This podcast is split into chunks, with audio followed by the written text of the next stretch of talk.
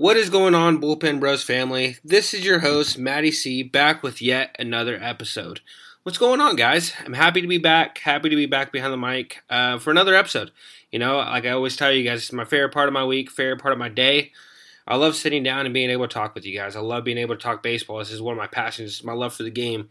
And, you know, I'm very passionate about all this stuff. So being able to sit down and talk and uh, do what I love to do is something I always love, enjoy doing throughout my day. You know, and it's time for me to finally record, sit down, do an episode for you guys. You know, we got a lot of good stuff on slate.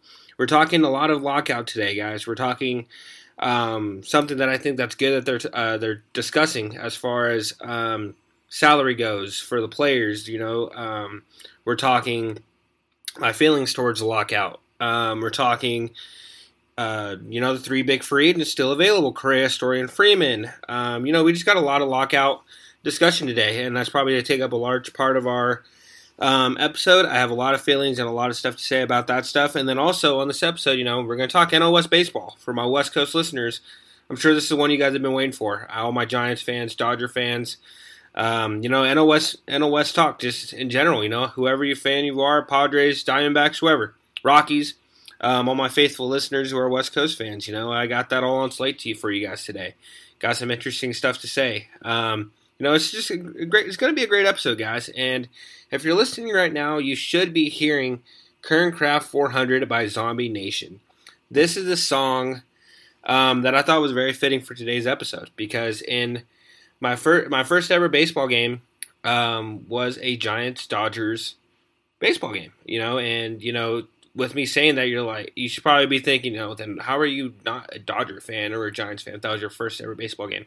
Well, the Yankee evil empire just got to me, and you know I got brainwashed and turned to the dark side. What can I say? Can't help it.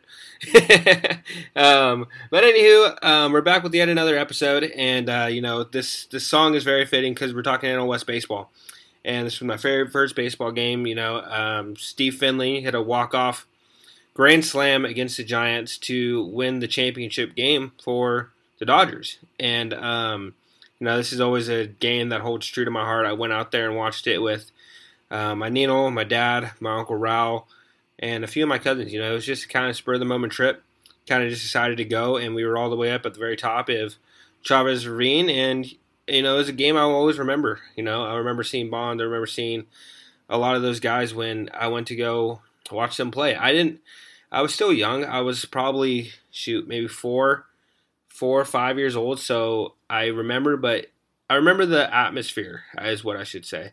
I remember walking through the doors, the gates, I should say, and crying. I remember just seeing that big league field because I was a big baseball guy. Like I played baseball my whole entire life, so I remember walking through the gates. I remember crying. I remember tearing up, you know, and the aromas of the baseball park with the hot dogs, you know, the nachos, just seeing everything that you envision as a little kid of a major league baseball being. I would I showed up and I and took it all in, you know. And this was a this, this is a game I'll always remember. I didn't know how important of a game it was until later on, and this game showed up on an MLB countdown of I think it was the MLB Network countdown of the world like uh, best MLB games ever to be played or something like that. I remember seeing on account. I was like, hold up, how was that that game? I was like, that was a big time game, and it ended up being a championship series game um, for the Dodgers or a championship game for the Dodgers and Giants. You know, classic rivalry. You know, it's, oh, it's one of the best in baseball. And um, Steve Finley hit a walk off homer, and he knew it as soon as he left his bat. Hits it, throws both his fists up in the air, and right away you hear this song play in the background. You know, and um, you know every time I hear the song, even though it's played at football games, um, just any base, really, really any professional game you'll go to, um, this is just a song that I know always I always have a flashback memory, you know, and I think that's the greatest thing about sports is that we have songs, we have events, we have things that we tie back into that we hear and we're we it takes us back. It takes us back to being a kid. It takes us back to remembering our childhood, you know what I mean, and just memories. And that's the big that's my favorite thing about sports is that you can think back and know exactly where you were when Derek Jeter hit his last hit in Yankee Stadium, you know, or where you were for the 3000th hit um, Yankees World Series. I'm just using, using Yankee events because I remember exactly where I was at those moments. Um, you know, and I feel like you have that for every single team. All you sports fans out there, regardless of football, baseball, you always remember where you were. Um, And that's what I love about sports. I think that's the greatest thing that although they're guys, they're grown men or women playing a simple game, you know, getting paid to do it. It they like I mentioned last episode. It's a, it's a way for us to detach from life and be able to you know take a greater meaning from it. You know, escape you know from whatever we're going through. But I thought that would be, be, be a good little story to tell you guys of why that song was playing, why I chose that song for today's episode. Um, and yeah, just to let you guys know the things that I I went through. You know, I want this thing to be very honest and open. You know, and uh, that's what I always give you. Every episode, I give you guys my true feelings on certain topics. Try not to be biased at all, and uh, give you guys my honest opinion on a lot of things that go on throughout the day or throughout the day, throughout the game of baseball. Um, but yeah, with that, we're gonna get started with some lockout stuff. You know, we uh, there's a lot of things that have been passed recently. You know, um, you know, we got just recently we got um, limiting the shift in MLB. We got bigger bags going to be implemented in 2023, a pitch clock implemented in 2023.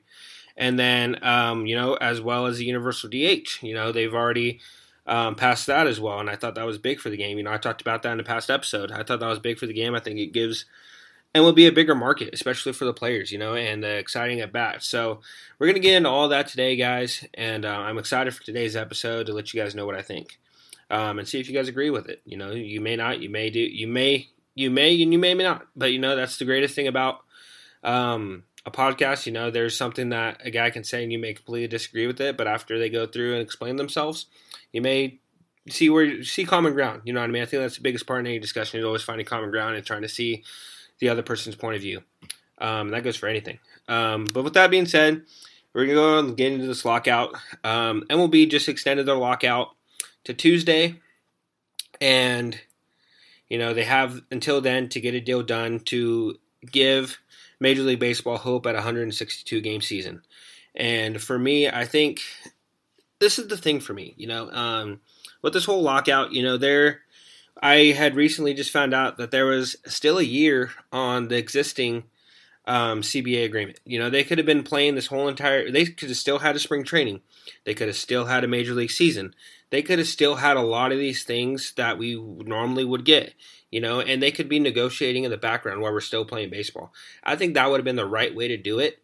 However, the commissioner of baseball um, had other plans. You know, he said that he wanted to use this, put it MLB in a lockout to gain a negotiation um, advantage. You know, and try to the way I look at it is that it's a punishment for the MLB and the players, you know, and he's going to use it like he is right now, setting the deadline for Tuesday and hey, in that, oh, if you want a 162 game season, you better agree to our terms and you better agree to what we have to pitch to you, or else we're going to have to suspend another week. You know, like, I think Manfred's playing this game and negotiating as a child. You know, I think he's not going about it the right way. You know, I mean, I, I've listened to some point of point of views. Uh, Rachel Luba, who's Trevor Bauer's um, agent, she's made some TikToks that I follow on online, and I've heard some of her point of view. You know, and she said that although we may be getting upset with these 15 minute meetings, um, it really only takes five minutes to really put a good, strong proposal in front of the person you're negotiating with. You know, you can have a good faith proposal um, with someone in just five minutes. So, and a lot of their discussions, um, she said, come from when you meet with teams or meet with your group that you're working with. Because that's i mean which makes a lot of sense to me because if you're working if you're working in a small group you're a lot of your discussing and you're bouncing ideas off one another you know? You're trying to get everyone's point of view across. You're trying to hear everyone's side. And then once you do you draw it up and you take it um, to the person you're trying to present it to. And you pitch your idea and if they like it, they like it. If they don't, they don't. Which, of course, here we are today still. And turns out they haven't liked anything that the ML, MLB uh, Players Association has had come up with. Excuse me. Um, but yeah, so and I, I mean, we've been in this lockout for months now, and I think the 15 minute meetings are kind of pointless. Um, you know, even though she said what she says, I get what she says. But however, if you're really, in my eyes, if you're really set of making a season work, you know, and this isn't on the Players Association, I think a lot of this has to do with the owners and our commissioner. Um, I think it has to be do a large part on their end, not necessarily the players' end. um, because he even came out and said the phone works both ways. It's like, no, dude, like Manfred said that. Um, and in, in my eyes, I'm like, no, dude, you're commissioner of baseball. You know, take charge, take the initiative, and let's sit down, get the Players Association in here, and let's knock out a deal. We've been in this lockout for months now, and there was a lot of time. Uh, a lot of those months, there was no negotiating, no negotiating or talks even happening. Like, how are we gonna come back and set a deadline and say, hey? You have till Tuesday to agree to our terms, and we'll have a 162 game season. Like, no, you're the commissioner of baseball. This deal probably should have been done probably in December, in my eyes. Once the lockout was in, that's when we should have all the Players Association owners, everyone involved should have gotten a room. If they really wanted this season to happen, have a full spring training, have a full season. They could have played on the existing deal and even before then, if they wanted to be in this lockout, then lock yourselves in a room, set a month towards it, and let's negotiate. Let's go back and forth. However long this takes, it could have taken a whole month. And so far, they've gotten a lot done in the past two weeks, meeting three times out of the week, as opposed to we could have already had this done. You know, lock yourselves in a room, set your this is your guys' career, you know, and the owners need to see that this has an effect on the Players Association, you know, because they're like I mentioned, there's three guys, three major free agents right now that do not have a job. You know, we can think back and be like, oh, these players will be fine. They have their teams. They have, um, they might be getting paid throughout this whole process. Like, no, dude, like there are three key players that don't even have a team. You have Freddie Freeman, Trevor Story, and Carlos Correa, who don't even have a team right now. And that's and if we're gonna get a deadline and we suspend games. Like right now, the first uh, two series of the MLB season are suspended. How are we going to try to make an agreement and then have these guys hit the free agent market and be able to try to reach an agreement with negotiating? You know, hearing all the teams coming in, um, getting that agreement, final um, finalizing logistics, the contract, and then getting these players ready to go we're looking at probably a whole month already of the season. Let's say we start it on time. They're not going to be there for that first month of season. I guarantee you, because there's a lot of things um, behind it that go into making that deal happen. It's not just finalizing a deal, um, you know, and then boom, they're there. No, there's a lot of things still behind the scenes that have to go get worked out. Physicals, um, logistics, you know, all these little things that, that go into finalizing the contract and there's three guys that don't even have one. And you know, I think it's crazy that we still don't have an agreement.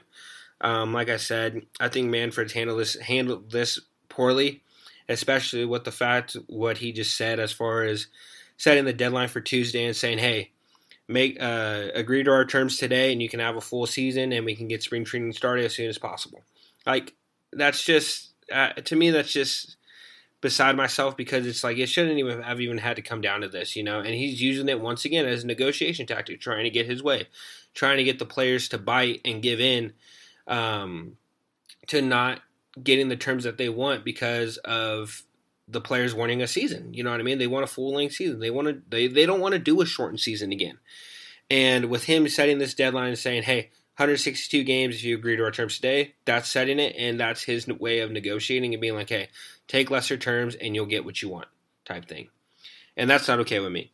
Um, but one of the things that I wanted to talk about that the players are actually fighting for, which I think was good for the game, I think it's good for future players and stars of this league.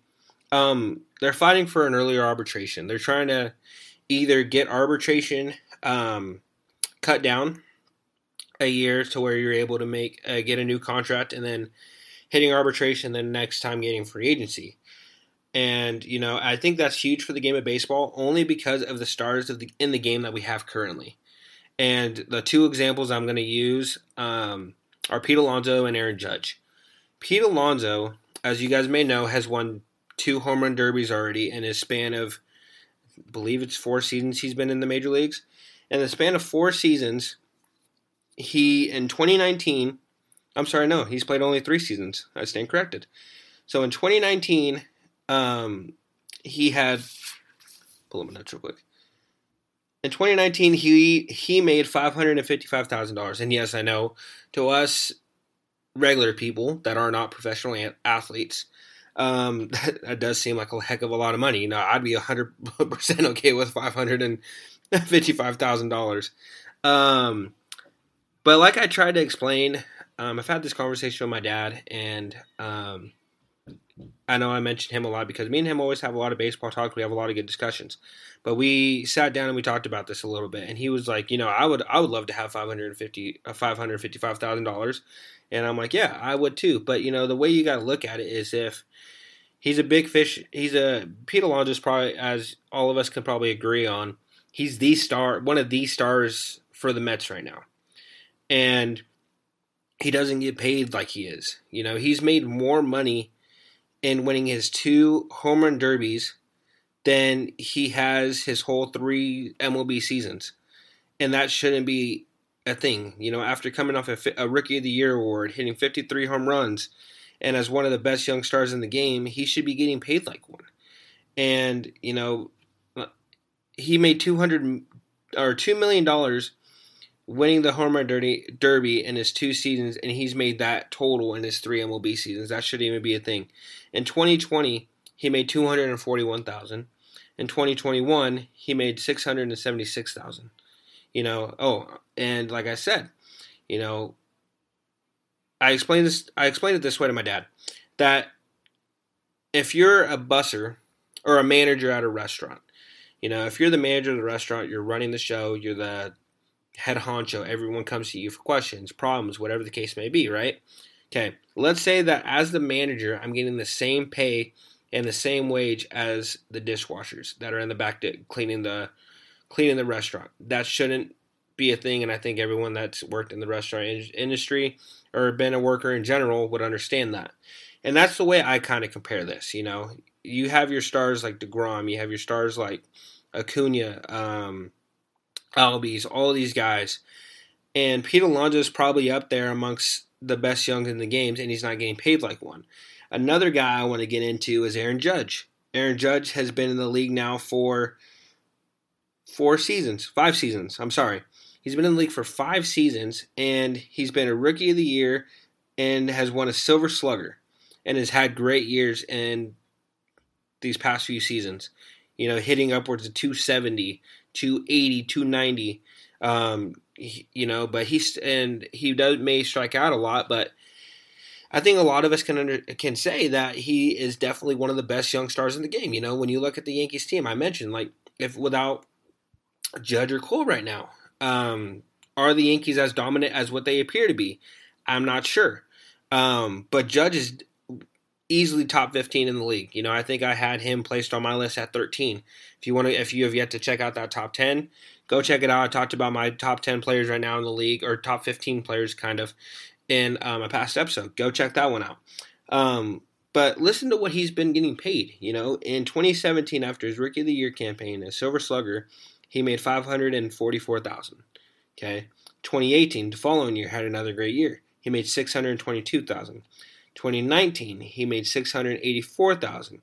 And even in that span of time, like I had said, once he came up and he had the year he had in his rookie year and winning the rookie of the year um, and the Silver Slugger in the same season, he was already considered the top one of the top young stars in the game. And just him now being able to hit arbitration and now five years later um, being able to hit free agency and get the money he deserves is crazy because he's been getting paid in MLB standards basically nothing. MLB standards, remember, I'm not saying that this is worldly standards, but MLB standards, he's been getting paid nothing compared to best young stars in the game. Probably even better than, probably should be getting paid probably more than majority of the stars in the game because of the ceiling that he has. You know, and he's finally hitting arbitration. The Yankees are finally going to have to be paying him. I believe it's this next season because um, he hit arbitration last year in which he made, um, I believe it was like 14 million, which he finally got what he deserved. Um, now he's going to be getting arbitration too, to where he's going to get paid again, and then he'll finally hit free agency. Um, but I think it's good that these guys are fighting for that because I do agree that some of these guys should be getting paid more, you know, and they're trying to find a way to get these players what they deserve. I think I think the I think for me the biggest example is Pete Alonso um, after winning two home run derbies, having 34 home runs in 20 or having 16 home runs in 2020, and then last year hitting 37, and then his rookie campaign hitting 53. Um, he should be getting paid like one of the best young stars in the game. The fact that he isn't is just crazy. And I think they're trying to find a way to get these young players their money that they deserve, you know, for the years that they have, whether that be bonuses, um, you know, incentives or whatever the case may be. I think incentives is the best way to go about doing it. If you hit a certain amount of, I think I think incentives are great in any contract because it stri- it makes that player strive to be better every day and better for just throughout the whole year. You know, hitting an innings limit. You know, you're having to pitch 100 innings minimum in order to get, um, you'd say 100, 100,000 more. Um, having this many strikeouts to get 300, 300,000 more. Um, if you hit this certain amount of home runs, you get two million, whatever, you know. And I think incentives is just the best way to go about it for these young guys because these young guys could have – big seasons and then fall off the downslope. You know, they could have one breakout year and then the following year go down to being nothing. So, what are we going to do in that aspect? Are we going to raise our contracts to match what they did do, or are we going to pay these guys in, an incentive base to where we're able to pay them for the performance that they put out in the field? You know, in my eyes, I think that's the best way to go about doing it. I don't know what the Players Association would think about that or what they're fighting for, the terms of their um, agreement that they're trying to reach with the MLB right now. Um, but I think that's a good way to go about doing it. Um, I definitely think that's something that should be explored. Um, but with that being said, well, um, I'm going to lead in this next topic, you know, and with that being said, in this lockout, you know, we got injuries also. And what's crazy about that is that we, with all the injuries that happened in 2020, let me try to find my note on the injury on the um, average incidents. Um, so in 2019, the average incidents, meaning injuries, um, per, for the year was four 4.9, and then in 2020 it jumped all the way up to 8.6 incidents, meaning injuries, um, like the league average throughout every team. And that's kind of crazy to me. And, you know, I think if we continue to go on this path that we're going on, not be able to reach an agreement, it's just going to lead to more injuries again, you know? And, but, you know, and that, and it's not good for the game. You know, we had a lot of guys go down with injuries in 2020. A lot of guys get hurt um, due to either lack of, you know, build up, not having that spring training to get built up, you know, not having, being able to be with your team, um, your team. Oh, what's the word I'm looking for?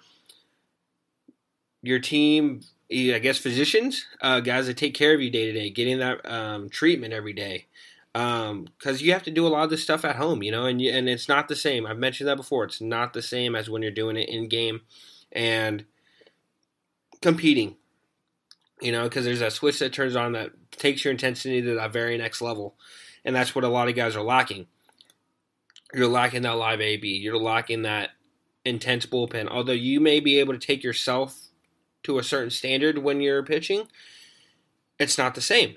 And I think that's one thing that we're going to be seeing in this next year, especially uh, even if we were to reach an agreement on on Tuesday, you know, the day of the deadline.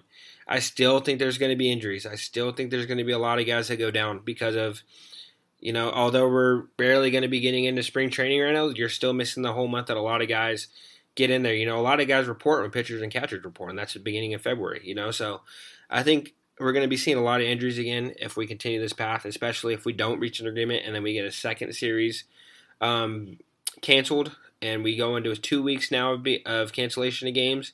I think we're going to see guys fall. You know, I think we're going to be seeing a lot of six man rotations. Um, and I would even pitch to even have an extended roster at that point because now we're going back to the 2020 season, you know, and we got to take stuff from there that ensures that these guys stay healthy. I think that's the biggest thing. You know, if you want to look at your longevity of players, I think guys really do have to look. I mean, teams really do have to look at trying to pitch for an expanded roster and keeping these guys healthy and six man rotations, keeping pitchers healthy, uh, making sure they don't extend their um, arms any more than they are ready for. You know, and manage. Be, it really comes down to just managing your team the best way you can and that's one thing I think I can definitely see coming here in this next in the in the future if we don't get an agreement done, and that scares me because um, I don't like I said I hate to see injuries happen to people, especially if they didn't need to.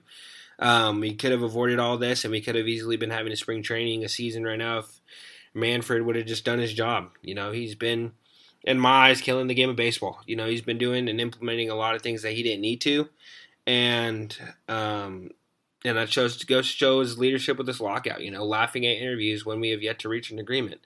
Um, if you really cared about this game of baseball and you really cared about making this the best pro sport in all everything better than NFL, better than NHL, better than everything, you would care enough to be able to reach an agreement already right now and committed a whole month to it, two months to it, and trying to make this thing work. But instead, he wants to be a child and set deadlines and try to get his way and um, make comments. The phone goes both ways and all this stuff, you know. And you know, not not that I had much respect for the guy before after the whole how after he handled the whole Astros thing um, with their whole cheating scandal and um, all that stuff, but even more so now. And I think the whole entire fan base and players are fed up with Manfred. Um, and and I wish something could be done. I don't know what has to be done to get another commissioner in baseball, but I think that's something that definitely has to be looked into, and definitely something that the league has to take initiative in and trying to get something done to where we do what's best for baseball. And right now, that's not it. With that being said, guys, now we're going to get into some of the rules that they've already passed um, that I think can be good for the game of baseball, and things that can't that I think are just ruining the game of baseball. Um, I'm going to start out by talking about MLB limiting the shift. Um, excuse me one second. MLB decided to the players players association and the MLB agreed to limiting the shift, and this is something that I've heard both arguments of. Um, I've heard that people say well, why don't they just learn to hit the other way? I agree with that. Um, and then I've also heard the arguments of guys that have hit against the shift, and you know, and I and I think, from my opinion, I think the shift has gotten a little bit ridiculous for the days. I think everyone's probably seen it by now. Um, the whole Astros picture, where you got Altuve basically out in right field, you have Correa out there, you have basically the whole entire infield shifted to the one side of the field and leaving the whole left side open, you know. And yes, I get the whole put down a bunt and get a base hit that way. But you, it would be hard. Some of you guys may may be hard to believe that getting a bunt down um, when the ball's coming at you at 95, 92, 93, 94, however fast it's coming at you is kind of harder than you may think it may be for some guys, you know. And um, I agree with that aspect. I think that's the best way, and you've seen some guys do it. You've seen some guys put down a drag bunt down and be able to get a double off it because there's no one on the right, uh, left side of the diamond. Um, and I agree with that aspect, but I think there's a way to go about. I think it's good that they're limiting it because, like I said, some of those are outrageous shifts that I've seen pictures of. I think this could be good for the game only because I think it can make things more offensive, and I think it can provide a more entertainment based um, level to the game. And this is one of the things that they're trying to do is just make the game more entertaining. And for me, I'm a big, I, and I'll be the first to tell you, I'm a big fan of a 0 0 ball game all the way through the game. I love seeing a great pitchers matchup. And, you know, there are some P fans out there that don't really care to see that. They like seeing these high scoring games, the 5 to 3 games, the 5 4 games, the uh, three three games, the all these close ball games, you know, and I'm a big fan of that too. But I love a zero zero ball game. I love seeing pitchers get after it and being able to um, dice up a lineup. You know, both these guys going eight strong and then handing off to their closer and seeing basically which bullpen will crack first. You know, that's my favorite thing. You know, I loved seeing these extra inning ball games, these um, you know, these grinded at bats. You know, the important at bats. Um, that's one of my favorite things about baseball. I think it's what makes the game exciting to watch. Um, however, they're trying to grow the game and they're trying to make this game more appealing to the younger fan base and trying to get more people involved in baseball. And I can I can see where they're coming from with that. And I think the shift really does do do that to the game because you know if you look at David Ortiz, he lost probably 25 to 30 hits, I would probably say a year due to the shift because that's all he ever did was pull the ball or hit the ball over the fence. And unless there was a runner on to prohibit him getting a shift done to him, um, you know, he would always still get a hit. And I think if it wasn't for that, he would have 25 to 30 more hits added onto his uh, lifetime average already. And that could have easily put his batting average a lot higher than what it is now, you know. And um, I think it's going to be good for the game of baseball. I, I like what they what they're doing with it. I like the limiting of the shift. They're not canceling out completely. I know I've seen a lot of people say that they're doing away with that entirely. I, that's not the case. They are limiting it, and I think limiting to where these guys have to at least start in the dirt and then they're able to rotate however way they want to would be fine. Um, but second, the whole right side of the diamond is just ridiculous in my opinion. Um, I've always been a fan of just being able to play. Uh, I've always been a fan also of just playing it straight up, and I think it, I've read an article saying that um, Francisco Lindor wasn't a fan of the shift either. I think he was a big proponent of, you know, he said that he takes pride in covering ground in the infield and being able to cover the middle of the diamond, you know, covering that hole, covering the um, six hole, you know, and covering up the middle. That's something he takes pride in, and being able to be have range. And um, I think that's what this provides. You know, it provides these fielders to really showcase what they're able to do. And um, but yeah, that's my whole take on the shift situation. I'm happy that they did it, um, and limiting it and not banning it because I think there are some shifts that do kind of work in a sense. Um, but the outrageous stuff to where you have your second baseman, shortstop playing right field, and then having your third baseman playing up the middle slash playing short second base is just crazy. Um, next thing they did and they added were bigger bags.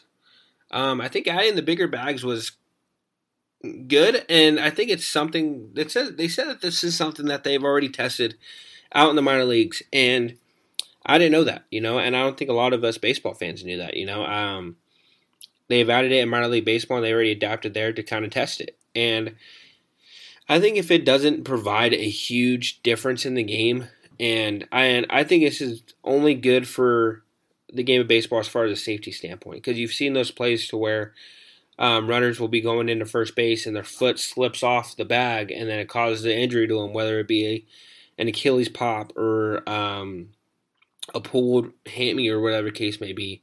Um, I've read that these bags are designed specifically for baseball to where they have an anti-slip surface. Um, the corners are harder, I believe it was. Like they have a stronger um, base to them to allow the push off for when you're advancing bases, and um, they just provide more room for the runner. You know, you see a lot of first base collisions um, you see a lot of things go down on the bases that could be avoided. You know, helps with base path, base path probably for second base.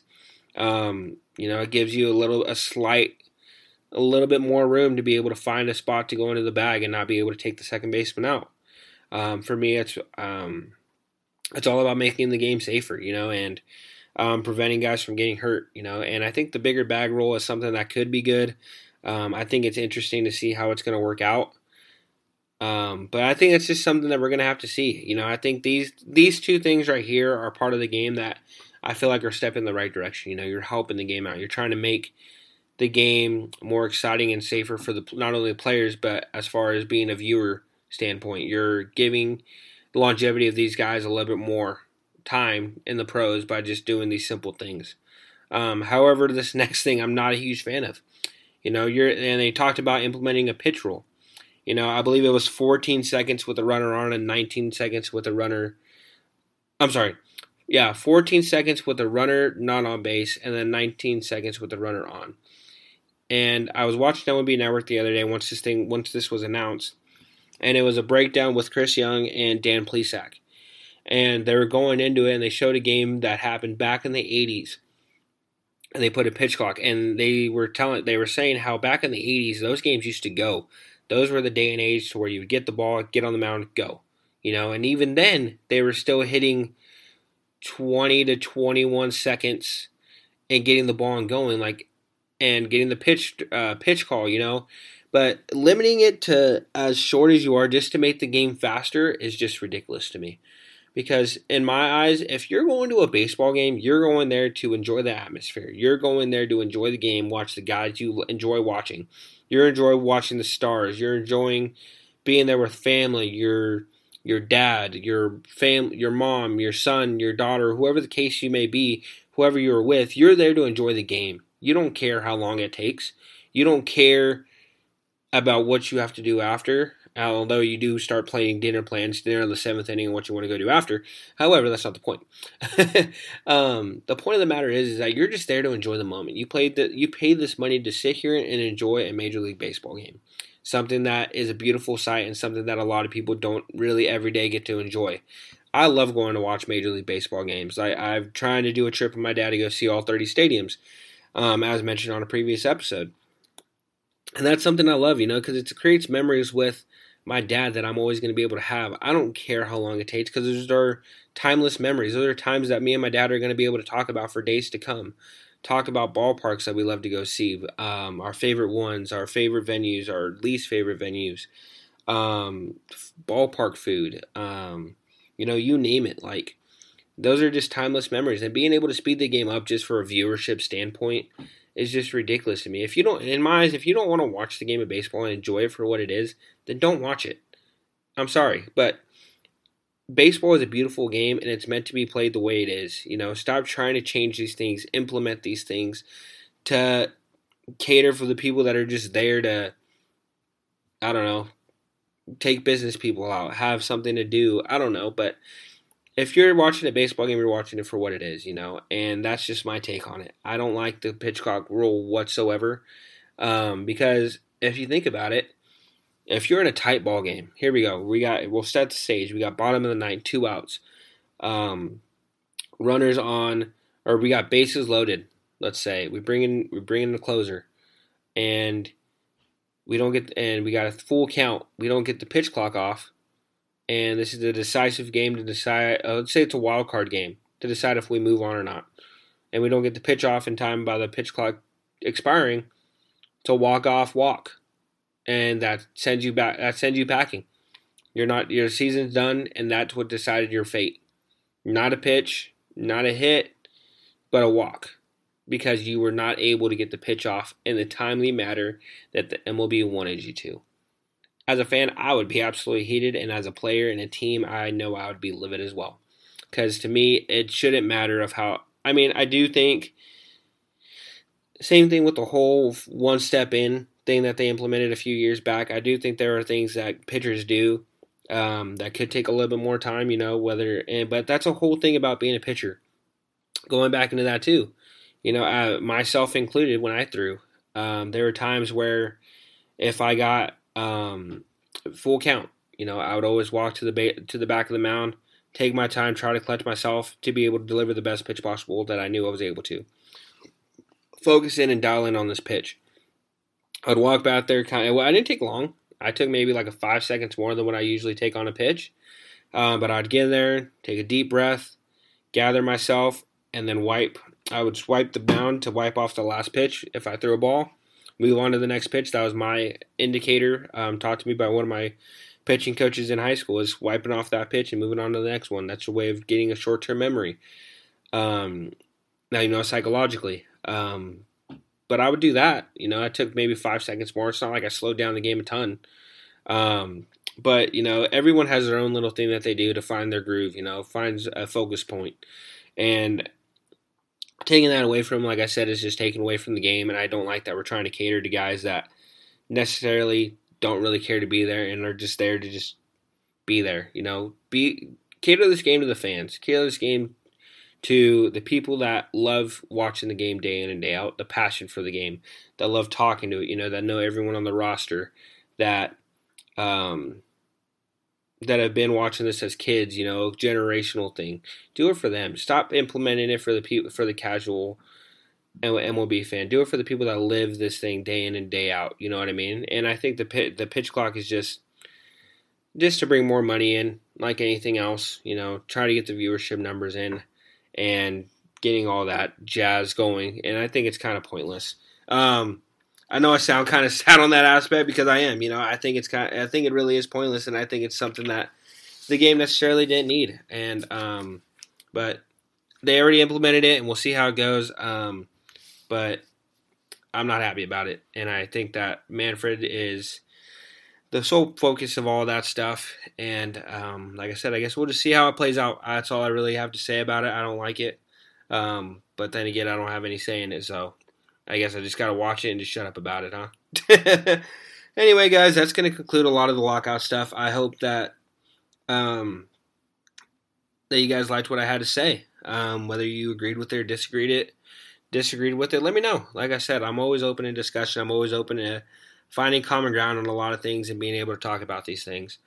Um, I'm excited to see the direction baseball is going to go. If we're able to get a uh, end of the lockout soon, um, if we'll get the deal, deal done with the deadline period set on Tuesday, we'll see. Um, I'm excited to see what goes on. Uh, but with that being said, guys, we're to jump right into the NL West breakdown. This is another episode once again where we don't have ads, so we're able to get moving. You know, we're able to get these discussions done, um, be able to get conversations started, and uh, start my breakdowns. You know, um, this was an interesting division. This was a two-team race last year, and a team that came honestly out of nowhere.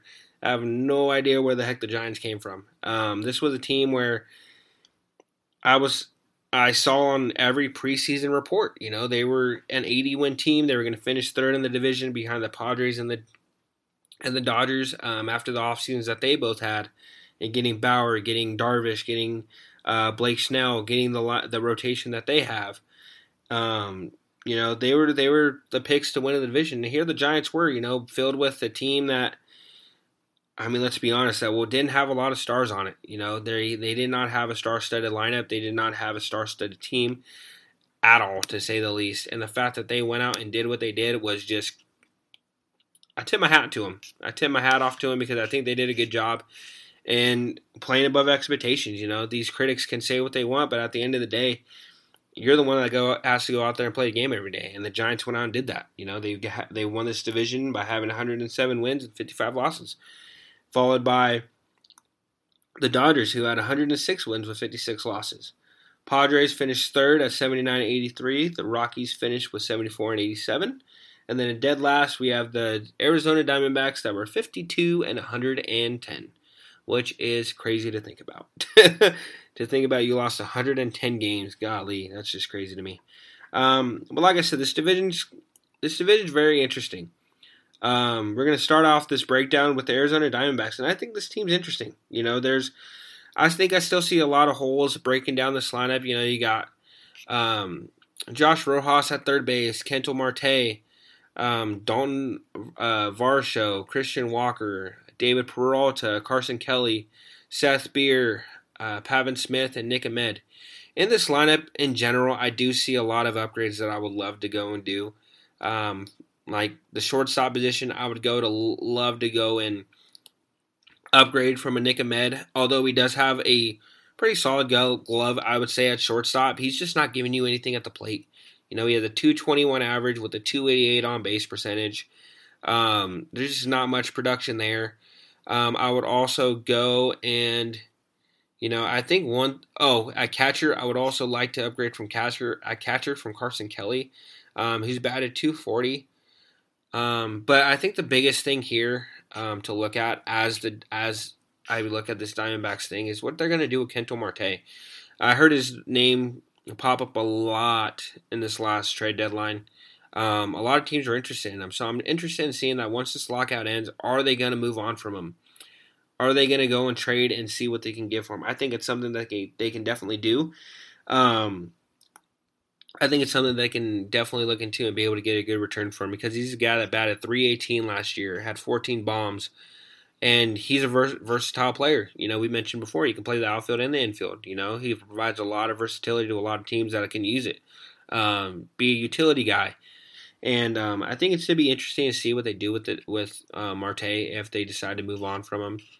Uh, moving on to this rotation, you got the front liner, you got Mad Bum, you got um, at the number two Zach Gallen, um, Merrill Kelly at three, Luke Weaver at four, and Dan Straily at five. Um, this lineup is, like I said, a little iffy. Also, um, I don't see Mad Bum as that ace pitcher anymore. I don't see him um, as a frontline starter. Um, so I think bringing in someone that can frontline this rotation would be huge for the D backs. Um, whether that be a prospect they bring up or wherever the case may be, I think that's something that um, it's definitely a hole to be filled here. Um, I don't think they would go after a big market starting pitcher. um, that's out there right that right now, like a Carlos Rendon. I don't see that happening. I just don't see the fit. Um, I feel like if you're going to spend money like on Carlos Rendon, you're going to need to be competitive, and I think you are looking for that guy that can back in that not necessarily back in, but be that three four guy for you, or even be the number two if you really need it and you think your two guy best fits as a number three. Um, bringing in that lefty, I think that's what Rendon is and I don't see them necessarily needing to add a guy like that. Um, I think they just need to bring up if they have a young prospect they like, bring him up, give him a shot. I talk about that six man rotation coming into play with injuries um, for COVID year, uh, or sorry, not for COVID year, for this next season. If we continue to have this lockout and extend um, this deadline and push back season, I think a six man rotation is what definitely makes sense.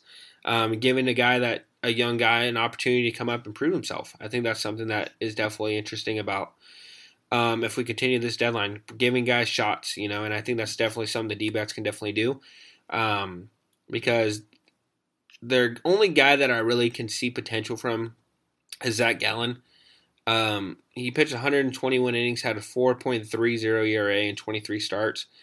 And I think that's the only guy that really jumps off the page for me that has a lot of potential to be a guy for the Diamondbacks. Um, I don't, like I said, I don't see Matt being that frontline guy anymore. Um, I think he's nearing the back end of that career. Um, so I think a rotation arm is definitely something they can always use as well. I just don't know what um, or who they can necessarily go get. Um, and then going into this bullpen, you got Melancon, you got Caleb Smith, you got Noe Ramirez. Um, you got some guys on this in this bullpen that have shown light. You know, you got Mark Melancon, who had a great year this last year. He had a 2.3 ERA, 39 saves, and 64 and two thirds innings. Um, that's a solid guy to have closing out ball games. You know, he's proven himself and he's shown to be a solid closer in the MLB. Um, so we, we'll see what else he's able to do. Um, I like Noe Ramirez. He had a 3.0 last uh, ERA last year in uh, 36 innings. I think that's a guy that's going to have another good year and have a great continue to have a great season. Um, but we'll see. Like I said, I think there's a lot of holes in this team. It's just kind of a question on what they're gonna do. You know, I like you know you need a bullpen arm. I'd love to see another bullpen arm in this in this um, here. I love to see another arm out of the rotation.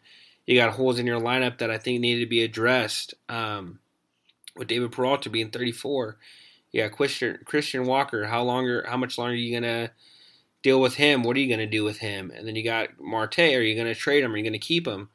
Um, you know, and then you got Nick Ahmed, who where you can upgrade at shortstop. You know, there's just a lot of question marks. I think with the D-backs team that you need to address as a general manager. I think there's things that you can go in here and take a look at and just be like, hey, I think it's time we either move on from him or we trade him. You know, try to see what you can get, bring in young guys, um, you know, and we'll be ready, guys. You know, I don't know, but I think this team is definitely. I would love to see this team get back to where they used to be.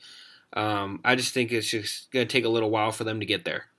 Um, but I do think that there is a there is someone that fits in in this this lineup that I think can definitely give them a boost, and that's um, their pros- number nine prospect, uh, Gerardo Perdomo. He's a shortstop, and you talk like I said, we're talking about guys that fill holes, and I think he fits right in there at that shortstop spot. In the minor leagues, he's a switch hitter, and he's been in the career, a career 267 hitter in the minors with a 397 on base percentage.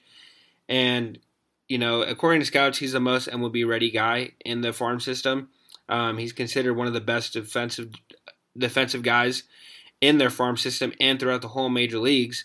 Um, so I think that's a guy that can win a job and be able to come up this season and come up and play a role for the D-backs. You know, give them that boost at the plate um, as well as defensive defensively, and be able to build a solid infield there with Marte, Rojas, and then if you bring up Perdomo, and then now you got Christian Walker as well. You know, I think that although you still have holes throughout that infield and throughout this team, that gives you a little bit of a boost and a little bit of youth um, on that on in this lineup. So that's my take on the Diamondbacks. I think they still are a long ways away from being competitors, but you know I think they have a lot of talent there. You know, it's just a matter of if they play up to that expectation or if they decide to fall. You know, and uh, but I don't see them as division winners as of right now. Um, but we'll just see. I think they're a very interesting team and seeing what they're able to do and what they will do. Um, with that being said, now we're going to lead into the Rockies. You know, the Rockies finished fourth at 74 and 87. They, they're losing Trevor Story. You know, they lost Trevor Story. They lost Jon Gray. Um, you know, in my eyes, I don't think it was a huge loss. I don't think it's something that you can hang your hat on. You know, Story, yes, he was one of your franchise guys, but I think it was time to move on from him and just start developing. You know, I talk about um, moving on from your guys, and if they're, you know, I want this team to get back to what they used to be. You know, back when they had their CarGo, their Tulo, um, Matt Holliday, you know, Todd Helton, um, Nolan Arenado. I want them to find a good core of guys that can be these guys, those guys for them in Colorado. And I think they have a good foundation um, here already. You know, you got Tapia, you got Rodgers, you got uh, McMahon. I think those are three guys that are 25 to 28 years old that can definitely provide you with some youth, you know. And you've got Sam Hilliard, you know, he didn't have the best year last year, but he's 28 years old. And I think you just got to build around your young guys, you know, and try to get a winning foundation in here to give you guys a sense of a winning culture because I think that's big. And you got to have young guys that are wanting to drive and be be driven to produce and prove people wrong because young guys love to be proven told that they can't do something and they're going to go out and do it. I tell you what. And I think that's just any competitor. Um, but I think they just need to build and bring in guys and try to build around this young core that they already have. Um, looking at this rotation, you got German Marquez, Kyle Freeland, Antonio uh, uh, Austin Gomber, and Pete Lambert. Um, I like this rotate. I yeah, I don't want to say I like this rotation. I think this rotation's okay. Um, I think Marquez is going to have a better year than what he had last year. Um, Gomber had flashes of being really good. So those are probably the only two bright spots I see in this rotation. I think they can use another another arm, um, but we'll see if they decide to do that. I don't think they're going to be buyers. I also don't think they'll be sellers. I think they're just going to kind of hold on to these guys and just kind of see what they do. Um, this rotation, same thing. I think they have some bright spots in this rotation. You got Robert Stephenson. um, he's 29. He had a 3.13 ERA with 46 innings thrown last year, and then you had uh, Gilbreath, 3.38 ERA with a 42 point uh, or 42 and two thirds innings thrown. Um, so they got definitely some flashes here in this bullpen that I think could be really good. Um, I think they're a long ways away from being competitive as well. But this Rockies team, I think, has pieces. You know, I really love Brendan Rodgers. I think that's a guy you really got to dive into and build a foundation around, and um, bring up some young guys that you have in your farm system to come up and prove themselves. Um, I know I say that a lot on this team, but uh, for me, I think that's a big thing. Is bringing up homegrown talent. You know, trusting your player development staff that they did their job in making these guys and will be ready. I think that's the most important thing. And um, Brendan Rodgers definitely got to build around. You know, he had 284 last year with a 3.28 on base percentage, and he's he's only had two years of service, so you're going to have him for another three, two to three years. So let's try to make those the two to three years that you can be competitive. You know, and I think I have a guy here um, that can come up and help them. You know, we got Harris Montero, who's the first base, who is listed as a number four prospect, who's a first base uh, slash third base in my listing. Um, I have him listed that way because scouts say that the verdict on him seems to be that he has an arm to stay at third base. It's just a matter of if he has the fielding ability to stay at third base. You know, they could see him moving over to play first, and you know, I think that could fit for him as well. Um, but he's he has the arm to stay at third base, and if they decide to do that, I think you can slide um, Rodgers over to short second base and have McMahon play shortstop and then be able to slide Montero over to third. That shapes up your whole entire infield to where you have a young foundation in the infield that you can build around. You know, you still got CJ Cron there, who's 32 years old, and is still performing pretty dang well. He's he's hitting 281 last year. He had 28 homers. So it's a matter of what you view and how you view it. Um, but I think that can definitely be a possibility.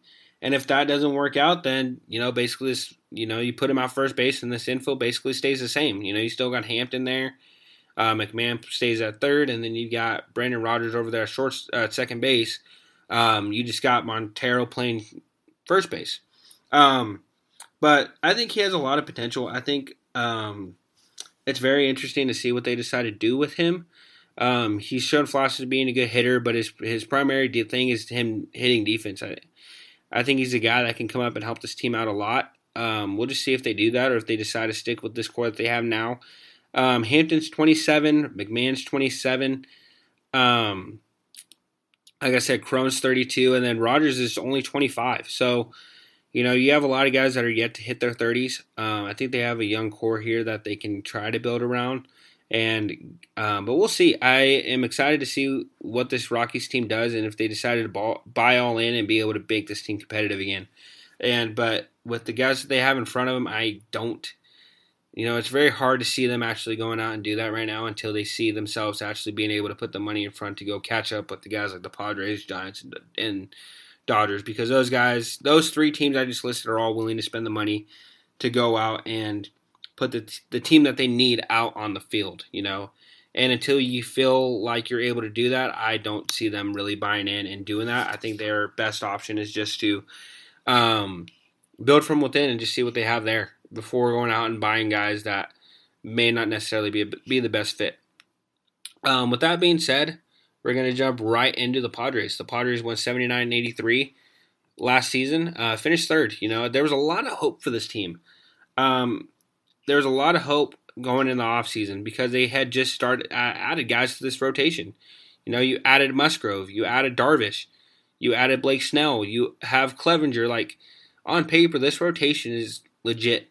You know, given Clev was hurt last year, this rotation is still really dang good. You know, and you know you were really disappointed in seeing what the type of performance they put out there because you expected them to be front runners. You expected them to be the guys to beat, the guys to dethrone the Dodgers for the um, division the, for the division, and yet they didn't. They fell under and they did not perform the way that the, you thought they would.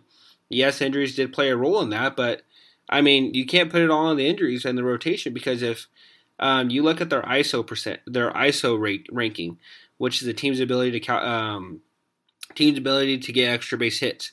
They ranked 23rd in the league. And then if you look at their slugging percentage, they finished 21 in the league. Oh, I'm sorry. They finished, yeah, 21 in slugging, and they finished 23rd in home runs, which is odd when you look at this lineup and you see guys that Machado, Cronenworth, uh, Tatis, Hosmer, Myers, like you have these guys in this lineup that are capable of hitting the long ball. So for a team that has this much power and this much ability to have production in the lineup, why are we finishing low in Major League Baseball? Why are we ranking 21, 23 in Major League Baseball? That just shouldn't be happening.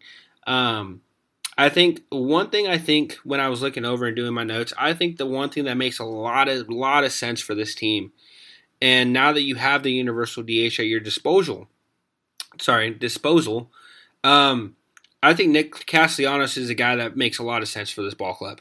I think he's a guy that can come in here, play DH, play the field, whatever role you need him to play, and be able to be productive. You know, you bat him in between. Let me give you an idea of what this lineup could look like. Okay, you got Trent Grisham at your leadoff spot. You got Tatis Jr. at the two. Okay, then you got Jake Cronenworth, Machado. If you were to slide Nick Castellanos probably here at the five, Okay, you have him DHing, playing the outfield, whatever you want him to do. You have him here at the five. Then you got Wil Myers. Then you got, you know, Profar. You know, you have a lot of these other guys.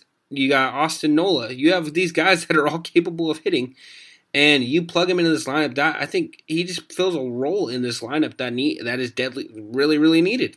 You know, he provides that home run. He gives you that home run power. He's able to hit for a pretty decent average. I could see him probably hitting anywhere 260, 270, which can give this ball club a jump, give you guys some run production because you need more impact from these guys that you're counting on. You know, I think the one thing that you got to question also is Eric Hosmer. You know, is he going to be able to continue to give you what he's given you? You know, and you're bought in on him right now. Um, is he going to continue to hit? You know, he's hitting 270 right now, but is he going to be able to continue to do that? He's had um, he's been up and down, you know, throughout the year. Um, so I'm, you know, and he's not giving you much at the power rate as far as him being able to hit the long ball. You know, he only hit 12, a 12 home runs last year, which let me look back at this real quick. Yeah, 12 home runs, and in the 2020 season, he hit nine after coming off, you know, 20 home run seasons prior. and you know he's been a very good hitter and a very good presence in the Padres lineup. But I think you need more from him. I think you, this is the guy that you need him to take that next step and being able to be that older veteran guy because he's 32. He's the oldest on the ball club as far as that lineup goes. Um, you need him to step up in, in a big way and be able to take these younger guys and take them places where, you know, get him to that Royals mentality, that championship mentality that he once came from. Um, you know, uh, that's my take on this lineup. I think adding Nick Castellanos is going to be, a, if they can go out and get him, fill that DH role, play the outfield, I think that's going to be a big get for him. Um, and then going into this rotation, you know, I think on paper they're still really dang good. You got Joe Musgrove, you got Yu Darvish, you got Blake Snell, Mike Clevinger. The only question mark for me would be what you're going to get from Clev. Are you going to be able to get the old Clev when he was in Cleveland, the crafty guy that has good juice on his fastball? Are you going to be able to get that guy? Because if you are, then this rotation is going to be solid. You know, I need Darvish and Snell to have better years than they did. Um, Blake Snell needs to go back to having a year like he did with the Rays. You know, I need vintage Texas Yu Darvish. I need those guys to step up in order for the Padres to be able to take that step in the direction and be able to go up. Um, I think that's going to be huge for them. Um, so we'll see what we get from this rotation. I think on paper they're really good. I don't see any holes that you need to fill there. This bullpen is, I think, pretty dang good. Still, still, uh, still good. You know, you got um, you got Pagan, you got Lamet, who are two solid guys. I believe Lamet even had some games starting, if I'm not mistaken. I thought he was a starter. Fangraphs has him listed as a bullpen guy, but I thought he was a starter. Yeah, see? So in, in 2021, he started. Oh, he only started nine games. It was 2017 where he was a starter.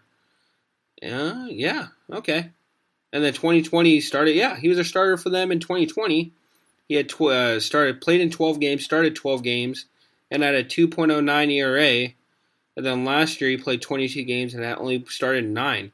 So that's kind of a question mark for me. After a guy being a starter, maybe his maybe they felt like his arm couldn't handle being in the big league rotation. I don't know. That's kind of interesting to me because I thought he was a starter.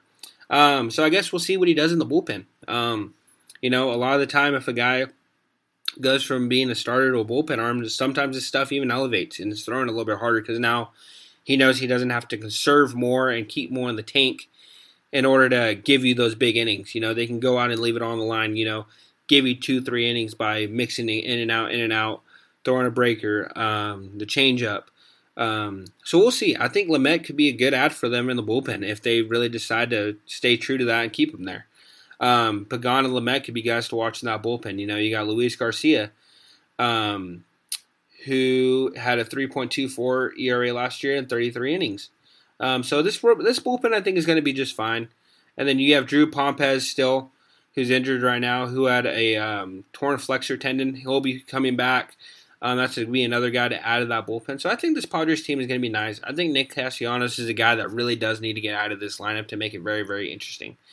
Um, so that's my only takeaway for the Padres: just adding Nick Castellanos and adding a big bat to this road to this lineup keep wanting to say rotation, adding a big bat to this lineup and being able to give this team that boost that they need. Um, that's my only takeaway from the Padres. Now we are going to jump. Oh, sorry, forgot to even do a prospect watch. So my prospect to watch for them, um, I talk about doing a six man rotation. I think that's going to be huge for them because they have a guy that can easily use it, and that's Mackenzie Gore, the left-handed prospect they have. Um, since being in the minors, he's posted a 2.85 ERA and has frankly probably one of the highest late kicks I've seen since D Train um, Dontrelle Willis, and El Duque Orlando Hernandez. This guy has a really unique pitching um, lay kick, which has worked for him up until this point. Like I said, he has a 2.84 ERA, so if it works, it works. You know, got no question marks there. Um, but I think he's a guy that you can bring up and be able to give you guys, give you that six man rotation spot. You know, with Clev coming off an injury, maybe if he's feeling sore, you give him that spot start and Clev spot, allowing Clev to take that time Take your time with him. You know, get him back. Don't rush him back. Um, get him ready to go, and so he can be actually a guy for you as a guy, as opposed to a guy that's just going to be injured the whole entire time. Um, allow Gore to be able to piece together innings for you. Um, I think that's going to be a big thing in bringing him up. Let him use that six man spot. He has a 92 to 96 mile an hour fastball, hard breaking balls that sits mid 90 or mid 80s, and then has a good curveball. and then he has a sinking changeup. You know, if he's a, he has a good four pitch mix, um, is able to keep guys off balance. I think he's a guy that the Padres desperately need to bring up, especially in their situation that they have, like I mentioned with Clev, um, and allowing him to just play a role. You know, he's long overdue, I think, for his major league um, appearance, and I think they've kept him out for longer than what they needed to. Um, I think they were just trying to make sure that he was fully developed and ready for the big show. And for me, I think he is, and I think that's a guy that in the long run is going to help you and is definitely going to give you those innings that you're looking for. Um, so with that being said, sorry, I got to drink of water here. Um, with that being said, we're going to jump into the Dodgers. You know, the the Druggernauts of the NOS, the guys that win it seems like every year. Um, you know, we got the Dodgers. They went 106 and 56. Um, finished behind the Giants in the division. That came down to the very end. You know, um, you know, but this lineup is just so dang good. Gosh, dang. Look at this lineup. You got Mookie Betts, All Star. Trea Turner, All Star. Justin Turner could be an All Star. Max Muncy, All Star. Will Smith, All Star. Chris Taylor could be an All Star. He's just basically a role guy. Has good contact. Creates, plays a role on the team. Cody Bellinger, although down year last year, All Star. AJ Pollock used to be an All Star. Gavin Lux, question mark. Um, I don't know where we're going to get from Gavin Lux, and I'll get into that a little bit here. Um, then you go into this rotation. Walker Buehler, All Star. Um, you got so many star-studded guys in this lineup and rotation, to where it's just kind of unfair. You know, um, you know this lineup is really really good. I love this lineup every time I get to chance to watch them play. Um, like I said, the only question mark for me is Gavin Lux. Um, he had 242 last year, had a 328 on base percentage. I think he's got to take a step up for me in my eyes because he's been a prospect for the Dodgers. He was a top prospect in the Dodgers organization for a long time, and he was a guy that they relied on to be that next guy to step up and be someone for him. And I think he's been a disappointment up until this far. Um, if I'm a dot, if I'm looking at him from a starter's front office standpoint, um, you look at what he's done. The times he's been up in the majors, he hit in 23 games and 82 plate appearances. He hit 240. Okay, and that was in 2019. 2020, he played 19 games, 69 plate appearances, hit 174 or 175. Last year, played oh dang dang near a full season. Had a, played 102 games, 381 plate appearances, hit 242. So if I'm looking at him as a front office standpoint, I really need him to take off and get going. Or else I'm going to sell high on him and try to find someone that is going to come in here and be a role guy. Because this Dodgers farm system, I think, is pretty dang good. And I think there's guys waiting in the wings ready to take his job. So it's just a matter of Gavin Lux can take that step up. He's still 24 years old, you know, and um, I think it's a guy that uh, the Dodgers are putting all their chips, uh, like they're putting all their eggs in one basket and hoping that he does good because they need him to be good. They have a lot of guys also coming off a contract. You know, um, I talk about Lux needing to take that step up. You know, you got AJ Pollock that's going to be in a player option. You got Max Muncy that's in a club option coming up. You got Trea or not Trea Turner, Justin Turner. That's on a um, kind of like a performance based um, contract to where if he's, he hits really good like he always has, he's going to get that extra year. And then in the and then you got Trea Turner coming up um, on expiring deal as well. At Belly, Belly soon to follow, and so is Urias. So you have a lot of guys coming up um, that are going to be expiring deals, you know, and you know a lot of these guys I think they probably will sign back, such as a Trea Turner, um, a Max Muncy, Bellinger. Obviously, they're going to be signing back. But with that being said, also, you know, there's been talk about Freddie Freeman coming over to LA and filling that role, which I think could fit. I think Freddie Freeman fits in this lineup really well. You put Freeman over at first base, then you slide Max Muncy over to second. You got uh, Trea Turner at shortstop, and then you got Justin Turner at third. You know that this that lineup would sound really really good. You know, and then you put um, Chris Taylor out in the outfield, and then you got Pollock, and then uh, either you play Belly, you put Del- Belly at DH. You know that's uh, that lineup in general would just be really really good. Um, but with that being said, that kind of leads me in my next discussion about this team. Are the are the Dodgers really going to be willing to pay the money that it's going to take to bring Freddie Freeman in? You know, you got your World Series that you won in 2020, even though a lot of people, especially on the West Coast, may give you Dodger fans crap for it. Because they call it the Mickey Mouse World Series or whatever. Hey, if it was the Yankees that won the World Series, I'm wearing that thing as if I won a World Series. I don't care which way you you shape it. You won a World Series. You beat out the best of the best and ultimately took it home. So don't let anyone guys anyone fault you guys for that.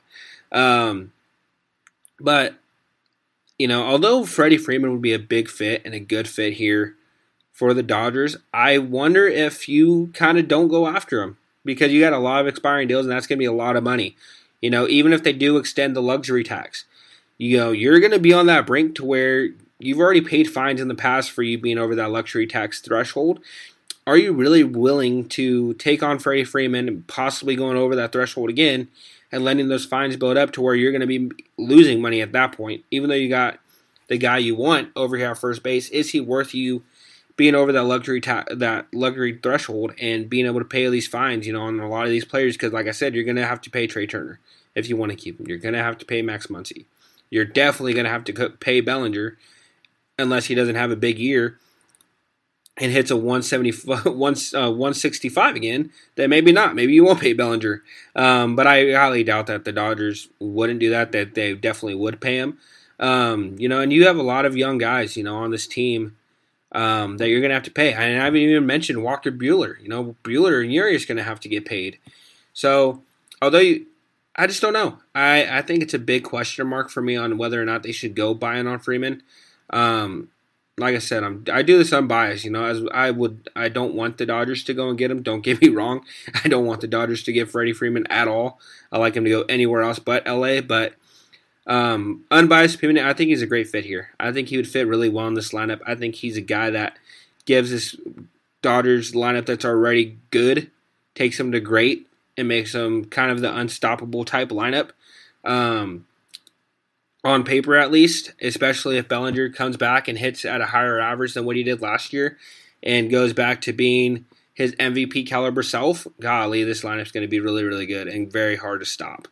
Um, so I just don't know. That's my only question mark really with this Dodgers team is um, whether or not they should go after and get, you know, Freddie Freeman. Um, I look at this rotation. You got Walker Buehler, uh, who is the ace outright, and I agree with that. You got Julio Urias good, should be there. You know, you got Tommy uh, Gonsolin. You know, it needs to step, take that extra step forward. You know, he had a good year last year. He had a 3.23 ERA in 50, 55 innings.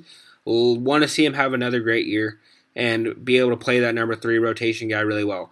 The question mark for me: Why the heck did you bring in Andrew Heaney?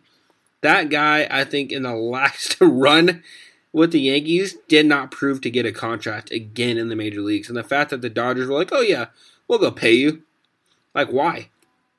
Like, I have not seen him perform to the type of caliber to where he should have even gotten a, a contract, honestly. Every time he went out there for the Yankees, he got absolutely rocked.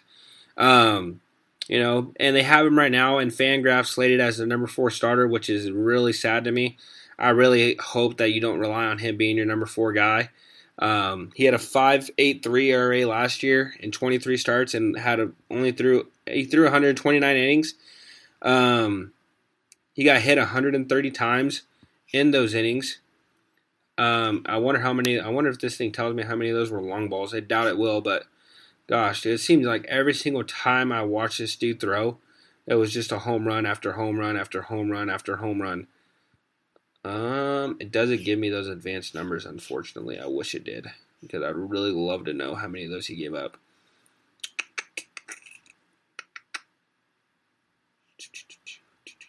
Nope, doesn't give me that. Alrighty.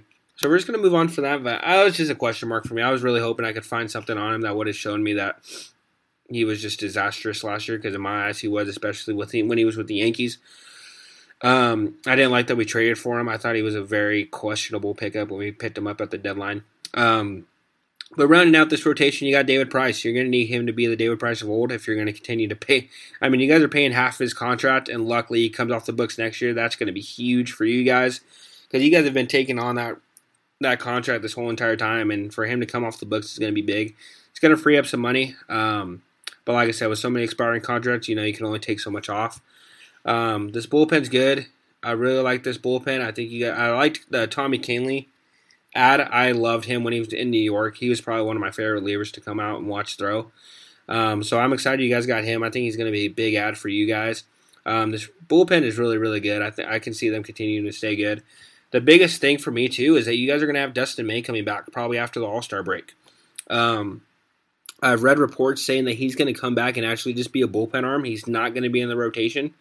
Um, and you guys getting him back at the All Star break is going to be big because then he adds just another boost to this already good bullpen. Um, he's going to provide you a guy that can give you, you know, maybe that starter type role and that guy that can um, come in and just give you innings. You know, whether you need him to mop up an inning, mop up a game, or give you key innings, he's going to be that guy. You know, setup guy that can give you eight, nine, uh, give you that seven, eight, and then get you to um, the uh, I forget, is it Thielen? I don't remember how to say his last name. That dude's just nasty. That guy has so much break on his ball, his breaking ball. If you've yet to see that guy pitch, go out and look at his highlight film. That dude is basically throwing wiffle balls out there. He is so nasty. Um, but I'd be a good guy to bridge there. Um, another guy you guys potentially could have back coming back to is Trevor Bauer. You know, after all the thing that he went through, he was found um, not guilty. So it's so right now he doesn't have any charges on him. It's just a matter of if the MLB is still going to suspend him, um, which I kind of can see the MLB doing something like that. Um, depending on how many games he's suspended, he probably would appeal it and probably get shortened down to a couple more uh, to less games, so he would be able to come back and start. And that's going to be a add to this rotation as well. Um, that would give you guys a solid four starters. Um, at that point, I would say you probably could bump a Henny or a Price out of your rotation. Um, depending on who's doing kind of the worst at the time is who you'd probably bump out for him. I know watching his vlogs, I'm I'm I always keep up for Bauer's vlogs, pretty much just because I like to see I like what he's doing with the game. He's trying to grow it. He's trying to make it more uh, fan friendly. You know, he does those vlogs of where he goes to the stadium every day. You know, his everyday routine. Um, I think it's really cool to watch. I really love that he's doing that for the game. Um, Alex Bregman was the first guy that kind of started doing it. Obviously, for obvious reasons, I stopped watching him because I didn't respect the whole Astros situation. Still don't. Um, but you know, I really like what he's doing and what he how he's doing it and um, growing the game. You know, giving you guys insights. You know, um, his breakdowns, like I mentioned before, he does uh, pitching breakdowns, why he throws this to a player, or what he looks for after he throws the pitch, or whatever the case may be. He, it's a, it's a great way for young um, baseball players to go and learn, you know, from an MLB guy. And I really love what he does um, from the baseball aspect of growing the game, you know. Um, so we'll see. You know, I think that's going to be a big add for uh, adding Bauer to this rotation when he comes back. Um, one guy I do have to watch, um, you know, with the whole Gavin Lux thing, the question mark up in the air with him. What's he going to do? Um, I think a guy that could come up is Michael Busch, who's the number three prospect for the Dodgers. He's a second baseman. And like I said, with Lux, you not knowing what he's going to provide, you have a guy in the minors that last season in Double A Tulsa hit 267, had a 386 on base percentage with 21 homers, and um, they believe him to be like a Max Muncy type player that can kind of play a little bit of everywhere, hit the ball, hit the long ball, and is able to provide really good offense for you with a really good glove. And you know, if you have a guy weighing the wings like that, that's got to scare a guy like Gavin Lux. You know what I mean? Because he can easily be shipped out in a hurry if he doesn't step it up, and he really needs to to save his job. In my eyes, that's the one key component, as well as Bellinger having getting back to his MVP type season, hitting um, upper 200s, maybe even threes with the high home run um, numbers. You know, I, th- I think a lot of thing with Bellinger, I think he just had a, lacked a lot of discipline. Um, I need to go back and watch some of his at bats because I think a lot of it was just swinging at bad pitches and just doing, trying to put too much pressure on himself. You know what I mean? And um, so I think if the Do- I think the Dodgers are going to be the front runners, uh, if not my division winners for this uh, division. Uh, but we'll see. Um, I'm excited to see what this uh, this Dodgers ball club will do, what how they handle the whole Freddie Freeman situation, as well as being able to sign these guys coming um, again. Um, one guy I forgot to mention that I do potentially see coming back um, is Clayton Kershaw. You know what I mean? I think that's a guy that the Dodgers should easily go out and target. I think he's a guy that's more than willing to come back and play for this for the the Dodgers. I don't see him in any other uniform but the Dodgers uniform. Um, so if you add him back, obviously that probably knocks out. That definitely knocks out one of these guys. Then you add Bauer, so now you're looking at a, a rotation that looks like uh, Buehler, Urias, Gonsolin, Bauer, Kershaw. Like that's a really solid rotation. Um, once they all come back. Um, but I think Kershaw is definitely a guy that really needs to come back and finish off his career here in LA. And I don't see the Dodgers not doing that because he the Dodgers have always adored him and loved him. Um, so I see him coming back in the future. Um, to round out this NL West breakdown, we're going to jump into the Giants. And this is the team I actually talk about quite a bit um, with Bryce, um, who's one of my best friends. Um, he always asks me, he's like, what do the Giants need to do? Um, what do you see with the, the Giants organization? What holes do we have? Yada, yada. Like, we always just talk Giants baseball. I probably talk Giants baseball more than I do Yankee baseball, um, believe it or not. Um, but the Giants were the dark horse, honestly, last year and came out of nowhere. Like I said, they were projected to have 80 wins throughout the whole entire year. Ended up popping out 107 wins with 55 losses, you know, and I think they took the major leagues by by storm, you know. They did not anticipate a lot of these things going on, you know. They really made that push in adding Kris Bryant, you know, adding that that bat at the trade deadline to give him that extra push. Um, you know, and I, I and this team's really, really up in the air. You know, I look at this Giants team. You got Tommy La Stella at the top of the order. You got Brandon Belt. Then you got Crawford. You got Lamonte Wade Jr., Evan Longoria, Mike Yastrzemski, Darin Ruf, Steven uh, Duggar, and then uh, Joey Bart. You know, you look at this lineup, and I just, um, I really, oh, man, I look at this lineup, and I think you got to sell on Brandon Belt. You know, although he had a great, he has had great two past seasons. You know, last year he had 274 with a 378 on base percentage. And in 2020, he hit 309 with a 425 on base percentage. But the thing is with Belt, I tell Bryce this, is you got to sell him while he's high and his value's high. He's 33 right now. He's going to be 34 this next season. You got to buy high on him before his performance declines because right now you could probably trade him to someone and be able to get a good return on him based off his last two seasons. But in my eyes, I see him going back and taking a step back and being on that downslope again.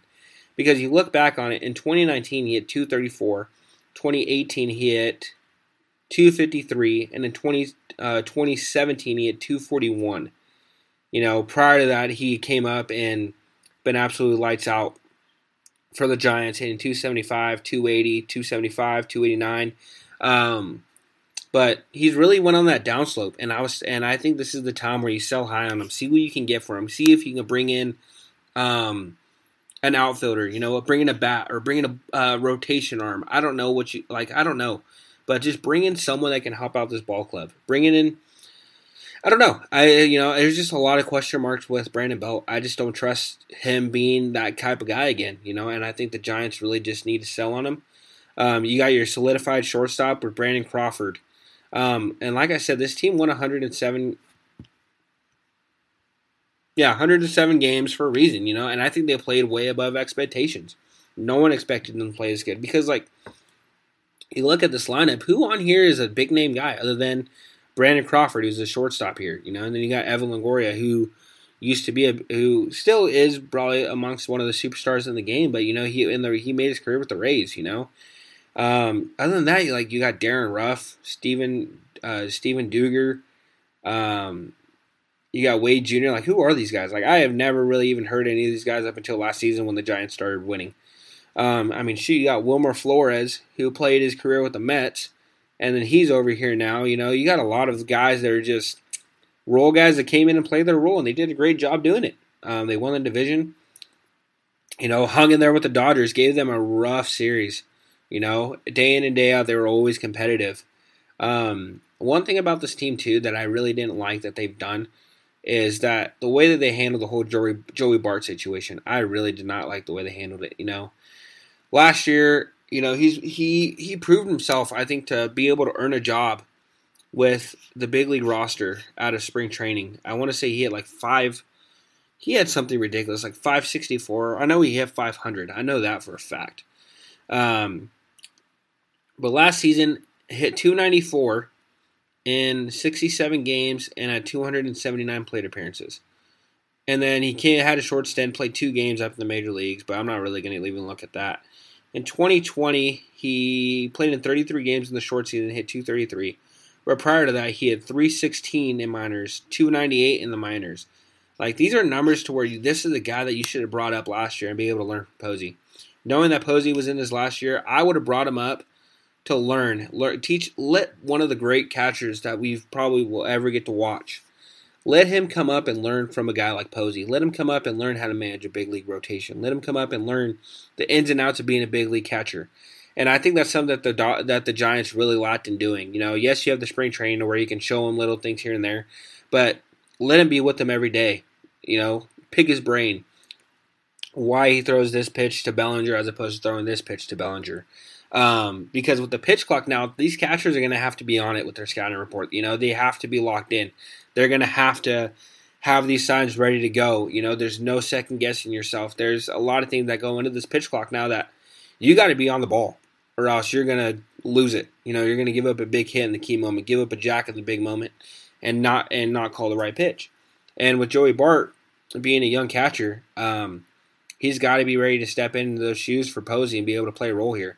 You know, I don't question his lack or the question. I don't question the production he's going to give him at the plate. Um, but a leadership role after losing a guy like Buster Posey, he's got to step up and be that big time guy for the Giants. I think that's the one thing that's going to be huge in this team. In this with this team, um, is building around Bart and being able to allow him to take that leadership role at the age of 25. You know, and I think they could have done that last year with him, that him losing, learning from Posey, but they didn't do it. Um, that's one thing with this Giants um, organization I really questioned. Um, with the Giants rotation, I really like it. You got Logan Webb to frontline that rotation. I really liked what I saw with him in the playoffs. I think he's going to have a even better year than he did last year. Um, last year he had a 3.01 or a 3.03 in 140 innings and 26 starts. I think he's going to take a step forward. I could see him even under the sub three, and get him in the high twos. Um, have, probably have like a 2.76 ERA I could see from him. Um, DeSclafani was a big ad to get him back. I think he was a focus of that rotation that you really needed to add back. Um, because he's what you provided for this team. You know, he gave you a 3.17 ERA with 167 innings. He was an innings eater. Oh no, made every start. Um, that was a big add back for him. And then you got Alex Wood here. You got Alex Cobb, Tyler Beede. It's interesting to see how Tyler Beede comes back. Um, once a big prospect for the Giants and a big prospect alone in baseball.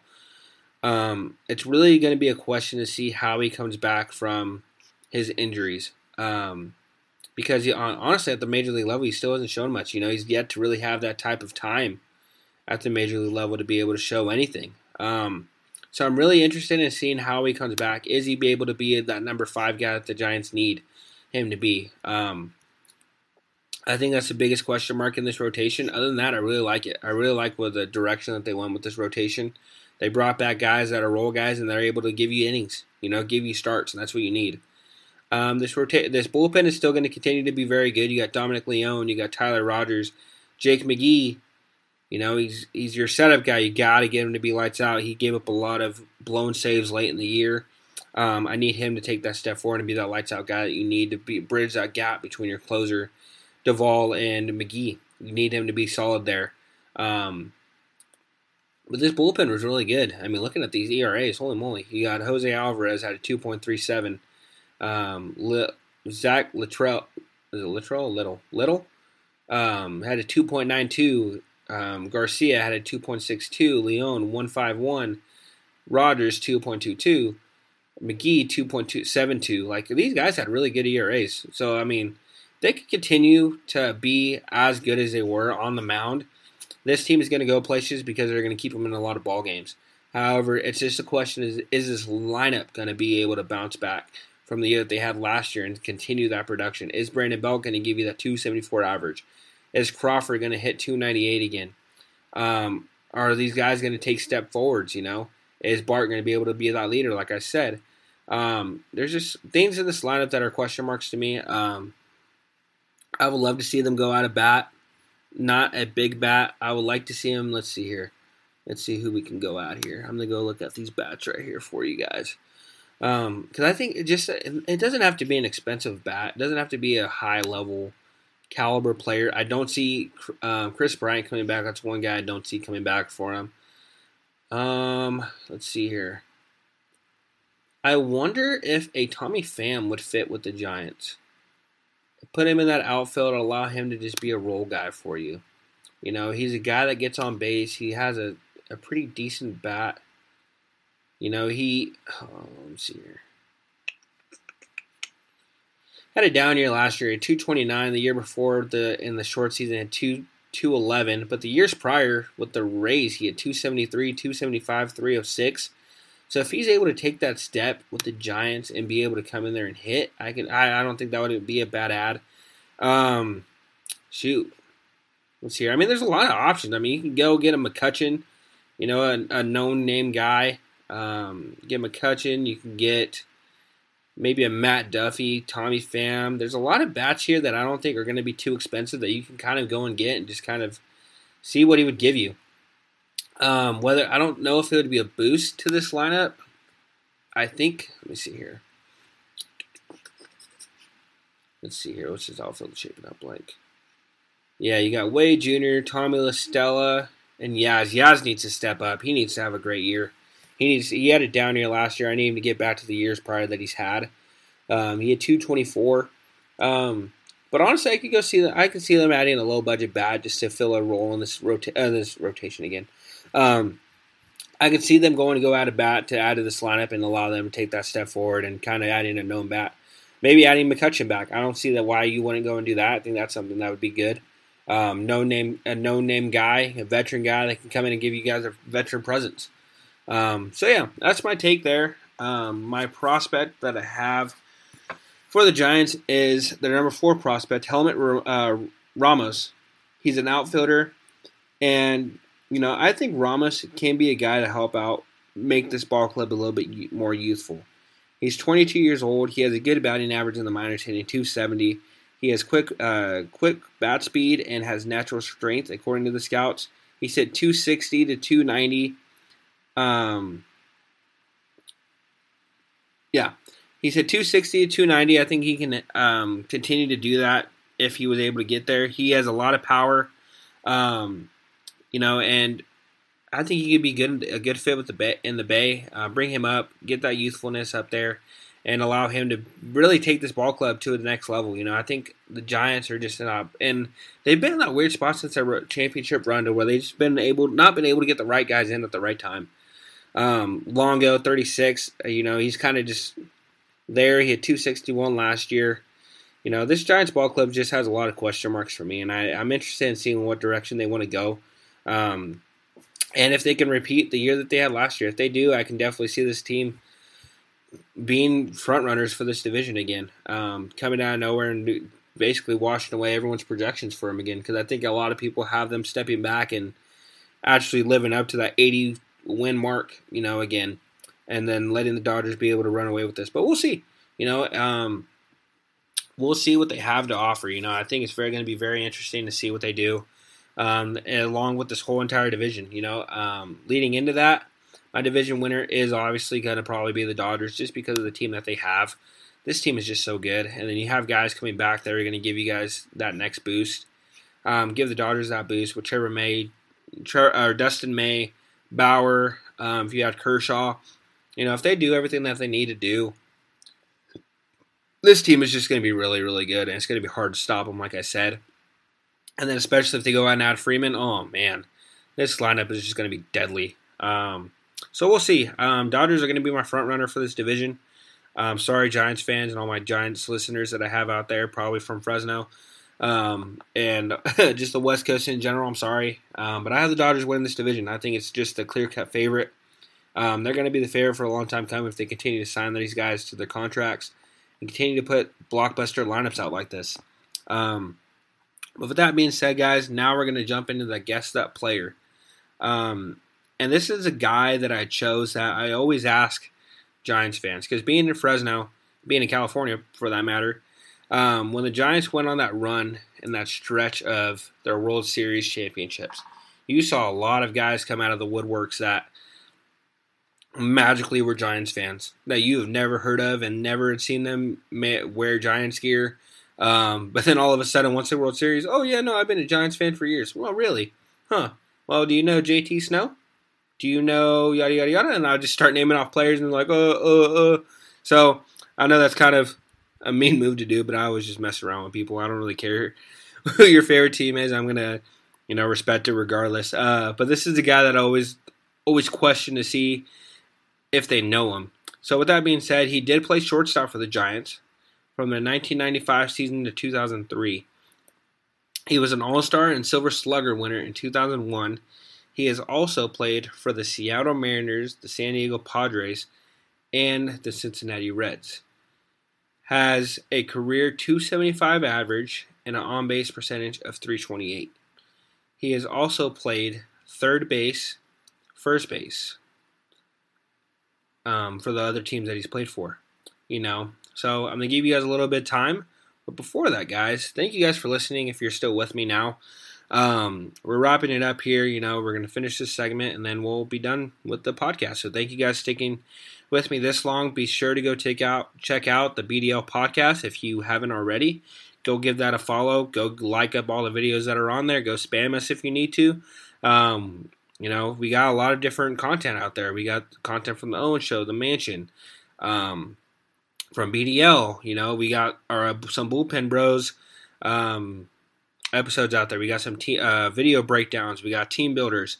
We have a lot of different stuff out there. So be sure to go check out the content and give it a follow if you haven't already. We love to hear from you guys, and that's our that's your way of DMing us and letting us know what question you guys have, and if you have any questions or fan questions. Uh, this episode we didn't have any fan questions, um, so be sure to get those in if you have anything for me.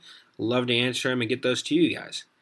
Um, with that being said, guys, the player for today's episode that is guest out player is Rich Aurilia. That is a name that I, I when I say it, it takes me back to being a little kid because my cousin's a big time Giants fan. Uh, my cousin Vincent has always loved the Giants ever since I can remember. Um, I will go to Giants games probably almost every year with him um, and my aunt. Um, I was fortunate enough to go see Bar- um, one of Barry Bonds' uh, career home runs. I saw the what did I see? I can't remember which one I see. Did I see five seven fifty seven? I don't remember which one I saw. Now that I mention it, I did see one of the career. I know. I I'm sorry. If I saw it, I should definitely be able to remember which one it was. Right? Yeah, I know. I know. I know. But I, uh, but I, I went to a lot of Giants games with them. You know, I got, I was fortunate enough to always be able to go on the road with them. Um, I've always been close with them, so I thought it was fitting to name Rich Aurilia because I, he had a poster on his wall and it had uh, Jason Schmidt, uh, JT Snow, Rich Aurilia, you know, all those guys from those early 2000 teams, and um, I would always play the 2K baseball games with them. So those are the names that always stick out to me. Um, but Rich Aurilia is a guy that I always think of, you know, whenever I think of those teams. Um, but that's the player for today's episode, guys. Thank you guys for listening. Um, I might have a special treat for you guys this ne- that the next episode. You know, on Tuesday we're going to be talking um, awards. You know, I'm going to give you guys my way too early MVP predictions, Cy Young predictions, Rookie of the Year predictions. Um, we're going to talk a little bit, bit of playoffs. You know, who do I have winning the World Series? Who do I see making the playoffs? Um, there's talk of even there being possibly a MLB playoff expansion. You know, we'll talk a little bit about that. Um, and I'm going to have some special guests on there with me potentially. Um, if our line, if our schedules are able to line up, I have a treat in for you guys, and we're going to have some great guys that know know what they're talking about, and um, we'll be able to give you guys their insight and what their take is. So be on the lookout for that. Um, but with that, guys, thank you guys for listening. Um, I love each and every single one of you guys and appreciate you guys tuning in on this episode every single week. Um, and I thank you guys. I can't thank you guys enough. This has always been a passion of mine to be able to talk baseball. And, um, you know, I love it. I love being able to talk to you guys and give you guys my thoughts and um, on everything that's going on with the lockout divisions. Um, I enjoy doing the divisional breakdowns.